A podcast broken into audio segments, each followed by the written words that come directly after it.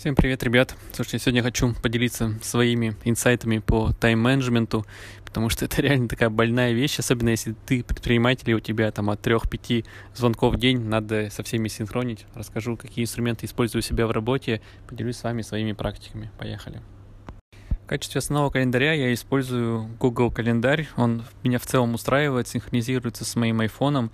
И это прямо такая большая для меня находка, потому что раньше использовал Outlook, использовал Bittrex, всю эту шляпу. И, ну, в целом вижу такие, знаете, проблемы, когда тебя такой стартап, у тебя много народу не привязано к какой-то инфраструктуре к общей, то Google сервисы в этом сильно помогают. Я приглашаю туда ребят, с кем провожу встречи, для того, чтобы у них тоже был синхрон. Если вдруг встреча пододвигается, это делаю. Если нужно сделать напоминание то отправляю там за полчаса, за час, за три часа о встрече. И в целом этого инструмента может хватать. Но когда у тебя появляются, допустим, там внешние ребята, с кем ты хочешь проводить встречу, уже этого инструмента в целом уже не хватает, и приходится использовать новые инструменты. Поэтому сейчас расскажу про второй инструмент, который активно подключил в свою работу. Моей находкой стал Calendly. Это американский сервис, который позволяет вам э, бронировать время, когда у вас есть свободные минутки. Calendly хорошо интегрируется с Google календарем и может смотреть на время, которое у вас уже занято, и, соответственно, на это время уже не ставить какие-то паузы. Вторая для меня большая фича это в том, что э, можно внутри настроить количество сессий в рамках дня и промежутки временные. Вот. Так называемая одна встреча у меня она длится там в среднем 30 минут. Я такие отрезки, собственно, в рамках дней и настраиваю делаю.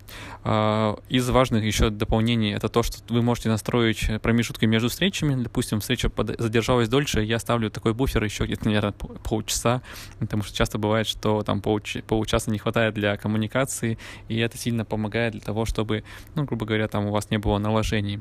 Вот. Но из минусов то, что Calendly в бесплатном тарифе имеет только один вариант встреч, если хотите увеличивать, то там уже там, там 9 баксов в месяц нужно платить. И еще из важных вещей, то, что Calendly умеет э, делать интеграцию с Zoom, ну, то есть делать интеграцию с Zoom, и он уже автоматически создает встречи на данные промежутки времени. Но минус в базовой версии э, об этих встречах, к сожалению, э, ваши ребята, кто назначает встречи, они их не видят, поэтому приходится вручную пулякать. Либо, опять же, платить за про-версию, и тогда можно настроить автоматический e-mail, либо смс для того, чтобы ваши ребята увидели э, это время у себя, к ним пришло уведомление, они себе в календарь это поставили. Поэтому хочешь классную и хорошую автоматизацию, плати копеечку. Вот. Либо вариант еще альтернативный, можно использовать какой-нибудь ZPR и сделать интеграцию Calendly а, и, допустим, какой-нибудь там WhatsApp рассыльщика, это тоже сильно помогает.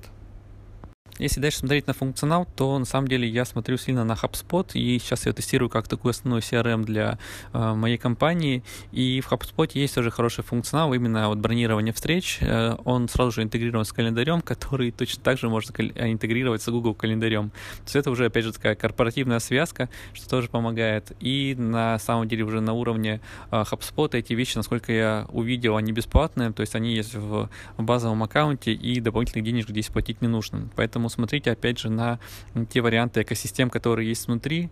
Меня в целом, да, экосистема Google устраивает, кроме вот одного маленького, это там бронирование времени и там э, общие такие календари, которые, к сожалению, э, насколько я сейчас знаю, они недоступны. Поэтому вот за этим, к сожалению, приходится искать и решение дополнительно для внешних ребят. Что же касается про такие базовые навыки тайм-менеджмента, то они у меня в целом такие. Это часовая встреча плюс 15-минутный гэп на, э, собственно, на, встреч, на время между встречами. Вот, я стараюсь такую штуку выдерживать, потому что часто, да, бывает, что время задерживается больше, э, либо второй момент, э, вот если встреча закончилась раньше, это всегда счастье, потому что ты можешь там сходить пообедать, особенно если у тебя плотный график, и это прямо такой вот хороший инсайт. Поэтому моя, наверное, такая базовая рекомендация — это 40-минутные встречи, если чутка больше позадерживается, то вы, собственно, продолжаете до часу. Если меньше продолжается, то, собственно, там получасовая сессия у вас есть, и у вас есть полчасика по своим делам сходить заняться.